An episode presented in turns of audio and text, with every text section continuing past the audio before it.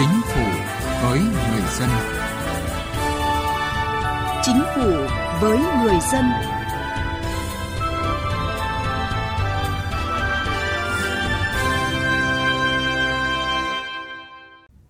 Xin kính chào quý vị và các bạn. Chương trình Chính phủ với người dân hôm nay có những nội dung sau.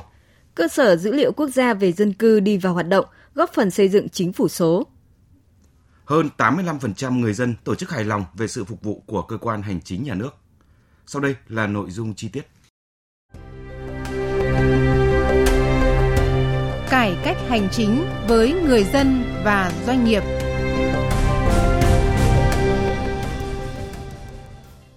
Thưa quý vị, thưa các bạn, hôm nay cùng với luật cư trú có hiệu lực thi hành, hệ thống cơ sở dữ liệu quốc gia về dân cư chính thức đi vào hoạt động.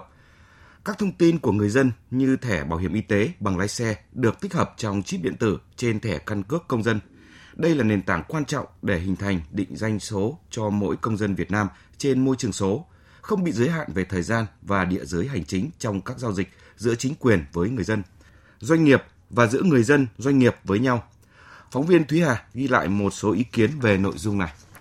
Vừa nhận được thẻ căn cước công dân mới có gắn chip điện tử, tích hợp nhiều tiện ích cách đây ít ngày, ông Nguyễn Năng Hải ở quận Ba Đình, thành phố Hà Nội rất phấn khởi và vui mừng. Niềm vui của ông Hải được nhân đôi khi ngày hôm nay, hệ thống cơ sở dữ liệu quốc gia về dân cư và căn cước công dân chính thức đi vào hoạt động. Ông kỳ vọng thời gian tới khi giao dịch và làm các thủ tục hành chính sẽ không phải mang theo nhiều loại giấy tờ mà chỉ cần dùng thẻ căn cước công dân có gắn chip. Tôi đã đi làm nhiều thủ tục trước đây, phải mang nhiều giấy tờ đi. Nhưng mà đến bây giờ thì cái dữ liệu quốc gia thì tới đây là hy vọng sẽ có nhiều cái chuyển biến về cái thủ tục giấy tờ đơn giản, thuận tiện. Chúng tôi không phải mang nhiều giấy tờ đi để làm thủ tục và đỡ phải chi phí và đỡ tốn kém và đỡ mất thời gian. Hệ thống cơ sở dữ liệu quốc gia về dân cư và căn cước công dân chính thức đi vào hoạt động, không chỉ đem lại niềm vui cho người dân mà những cán bộ hành chính cũng kỳ vọng sẽ thuận lợi hơn trong quá trình giải quyết công việc. Theo chị Lê Thị Thúy, cán bộ Sở Thông tin và Truyền thông thành phố Hà Nội, việc kết nối dữ liệu quốc gia về dân cư chắc chắn sẽ đem lại hiệu quả cao trong giải quyết công việc của cán bộ hành chính. Tôi nghĩ cơ chế chia sẻ dữ liệu hiện nay đang là xu hướng chung của thế giới và cái việc mà kết nối chia sẻ dữ liệu sẽ rút ngắn được cái thời gian thực hiện thủ tục hành chính, giúp chúng tôi phục vụ được cho những người công dân để làm các thủ tục được tốt hơn và thuận lợi hơn. Khi có cơ sở dữ liệu quốc gia về dân cư, có số định danh cá nhân, người dân có thể khai thác thông tin của mình thay thế cho sổ hộ khẩu, sổ tạm trú để thực hiện các giao dịch hành chính. Thậm chí người dân có thể ngồi tại nhà khai báo thủ tục cư trú trực tuyến.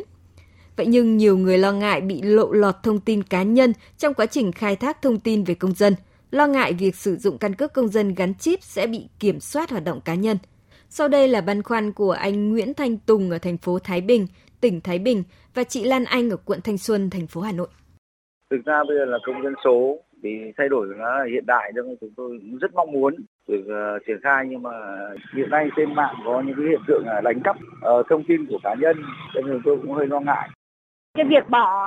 các loại giấy tờ như sổ hộ khẩu với chứng minh nhân dân thay bằng cái căn cước công dân này, tích hợp uh, nhiều cái thủ tục vào đấy, và khi người dân sử dụng nó thì không phải mang theo nhiều giấy tờ thì tôi thấy rất thuận tiện. Nhưng mà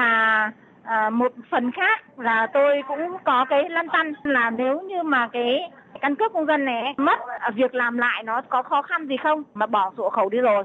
Thứ hai là uh, thẻ căn cước công dân có gắn chip này thì người dân cũng bị theo dõi không?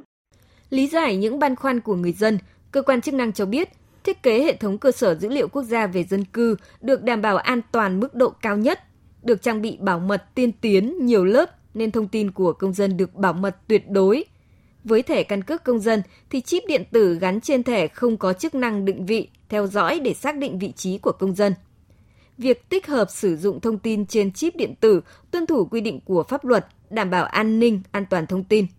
Hiện tại, dữ liệu thông tin công dân lưu trữ trong chip đã được mã hóa và chỉ được đọc trên các thiết bị được Bộ Công an cấp phép.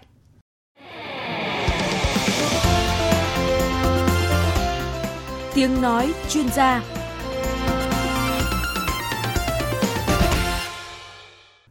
Thưa quý vị, Cơ sở dữ liệu quốc gia về dân cư được xây dựng với mục tiêu kết nối, chia sẻ thông tin về dân cư với các cơ sở dữ liệu chuyên ngành của các ngành, lĩnh vực trên toàn quốc, làm tăng khả năng khai thác, cập nhật thông tin về dân cư. Chính vì vậy, theo luật sư Đặng Văn Cường, công ty luật Chính Pháp, xây dựng vận hành cơ sở dữ liệu quốc gia là xu hướng trong thời đại công nghệ số. Việc thu thập, cập nhật các thông tin cơ bản của công dân, tạo lập nên một hệ thống cơ sở dữ liệu về dân cư tập trung thống nhất từ trung ương đến địa phương,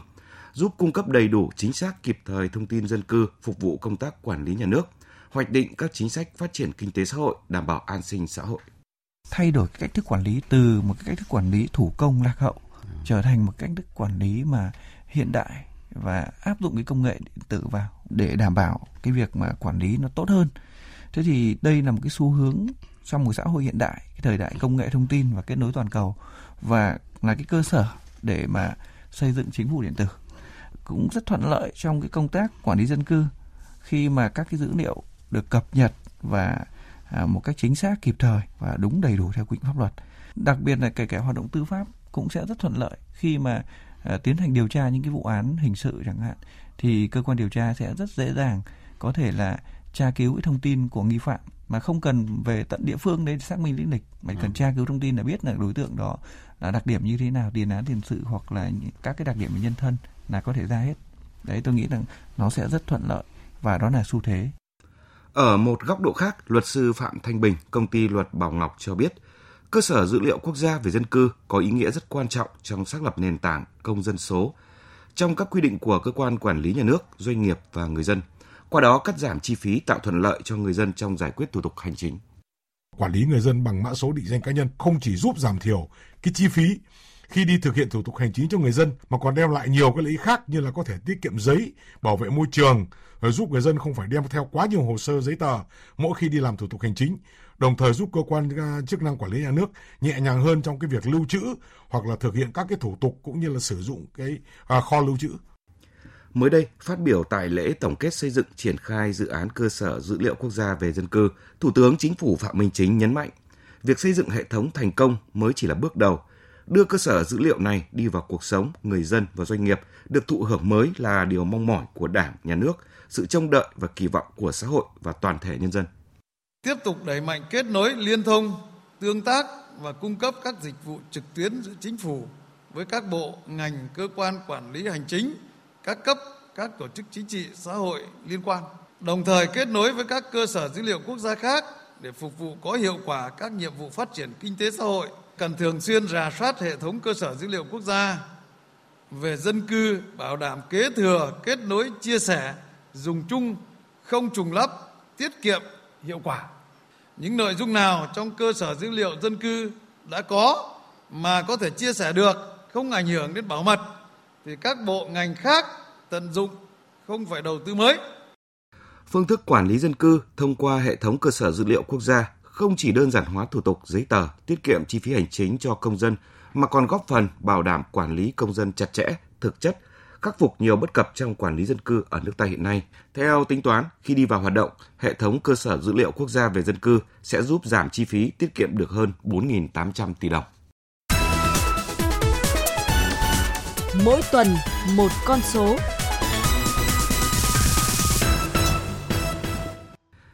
Xin chuyển sang một nội dung đáng chú ý khác. Thưa quý vị, năm hai nghìn không trăm hai mươi, tám mươi lăm phẩy bốn mươi tám phần trăm người dân tổ chức hài lòng về sự phục vụ của cơ quan hành chính nhà nước,